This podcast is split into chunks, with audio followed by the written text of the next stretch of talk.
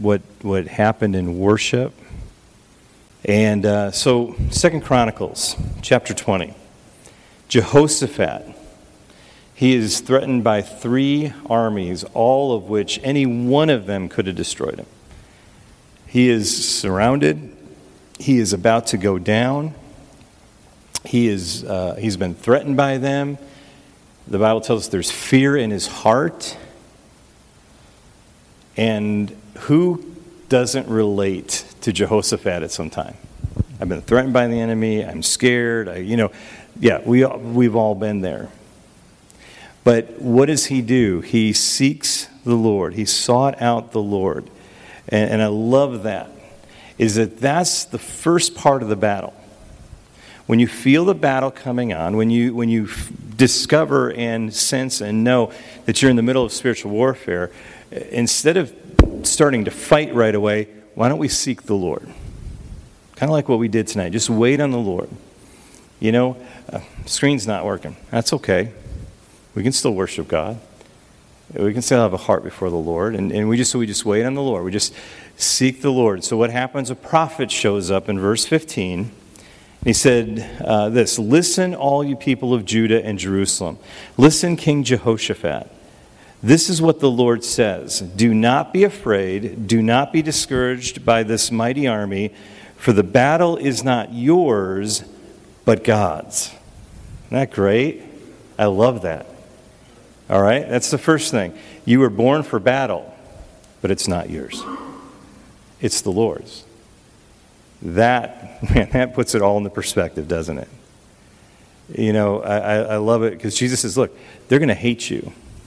But they don't hate you, they hate me. You know, that's what Jesus is saying to them. And, and the thing is, look, the battle is mine. Well, if it's God's battle, well, then victory is sure, right? I mean, seriously, what, you know, come on.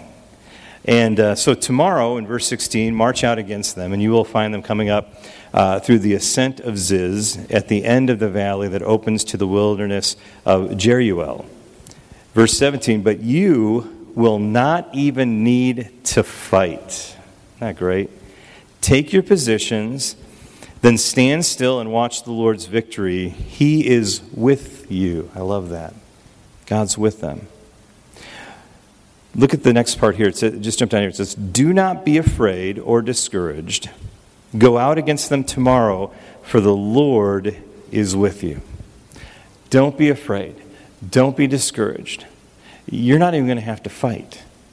I love that. The battle's mine. I got this one. You're just, you're going to go, I love it. So, but you still have to go and take your position. Do you notice that? They don't stay home in bed. They go and take their position. But the Lord says, I got this one. I got it. It's mine. And, and let me just tell you this that when you're in the right place, when you are in, and when I say the right place, I mean in the presence of God, when you are there, like in worship, when you're there in prayer, you're going to do more than you could ever strive to do on your own. When you are in the right place with the Lord, when you are there in that moment, that holy moment that we just had of just waiting on the Lord, that's the right place to be. Because you'll do more in that moment in, in the heavenly realm than you could ever do on your own. So look at verse 20. Jump down to verse 20.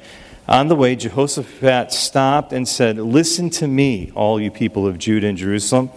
Believe in the Lord your God, and you will be able to stand firm. Believe in his prophets, and you will succeed. I love that. What do we do? We trust, we believe in God. What does he say in his word?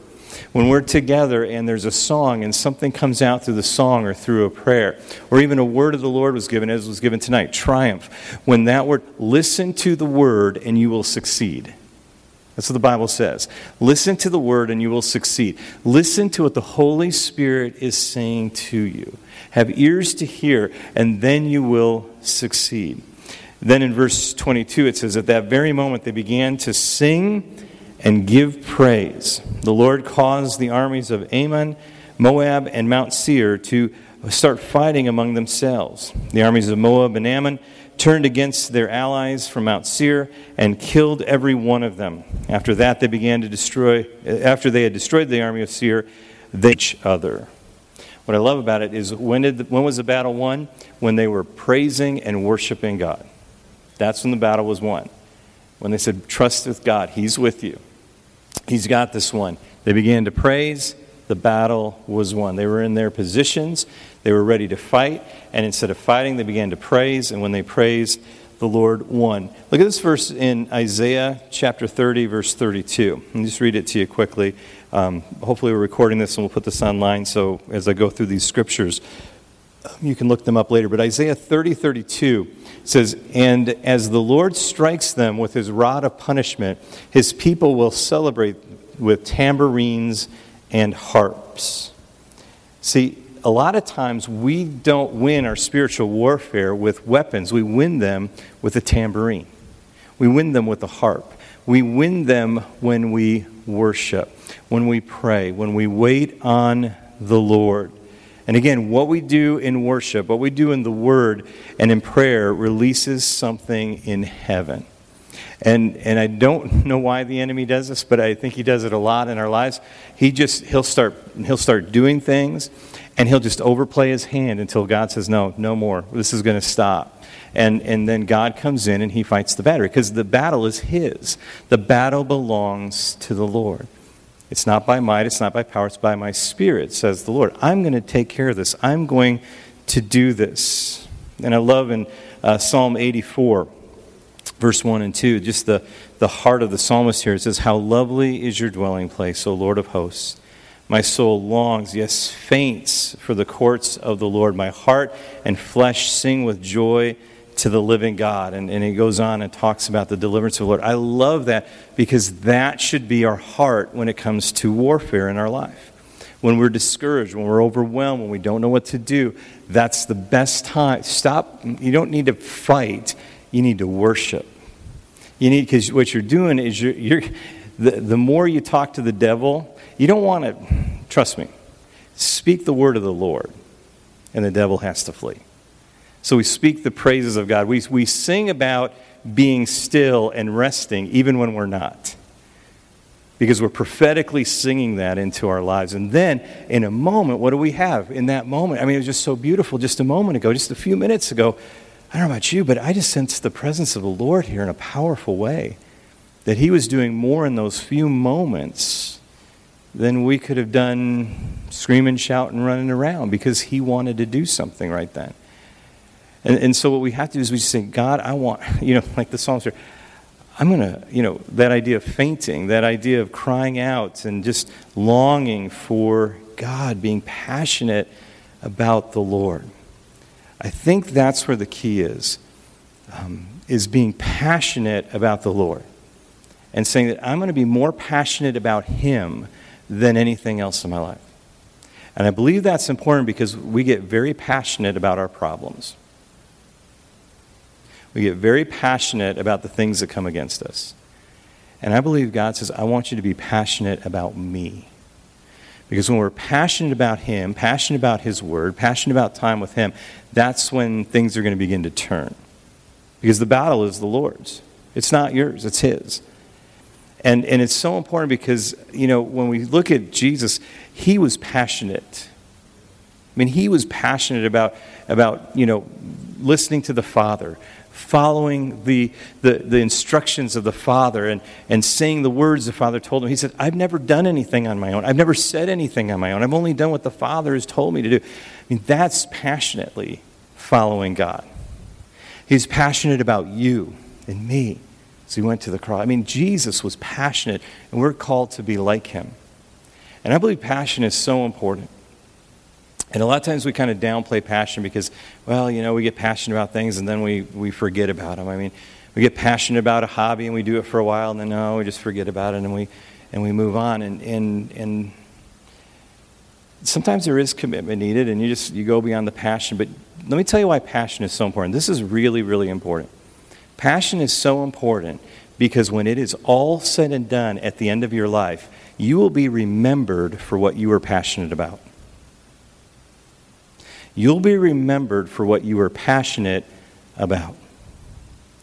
When the pastor stands over your coffin and talks about your life, what will he or she say? I want you to think about that. Oh, they, they, they loved uh, they, lo- they loved playing golf.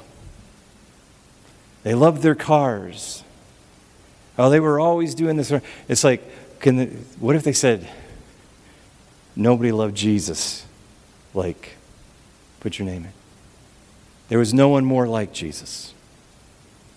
There was no one that loved his presence more than, and now they're with Jesus. See, you'll be known for your passions. And your passions are important right now, whatever you're facing, whatever you're going through.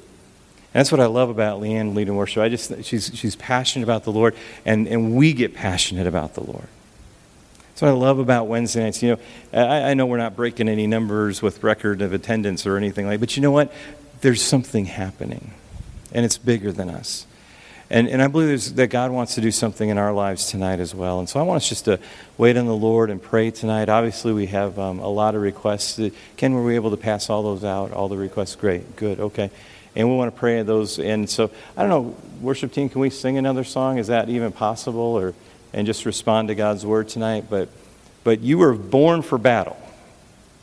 And I think you already knew that you were born for battle because you know the battles that you're in. But let me tell you, you were born for victory because the battle belongs to the Lord. And so now, as we sing, whatever we sing, as, we sing, uh, sorry guys, I'm putting you on the spot, but I just want us to worship the Lord a little bit more. As we worship the Lord, uh, I want us to I want us to press in. I want to see uh, God do something miraculous in our lives. So, um, yeah. I'm kind of shocked that you glossed over this verse that I highlighted amongst all these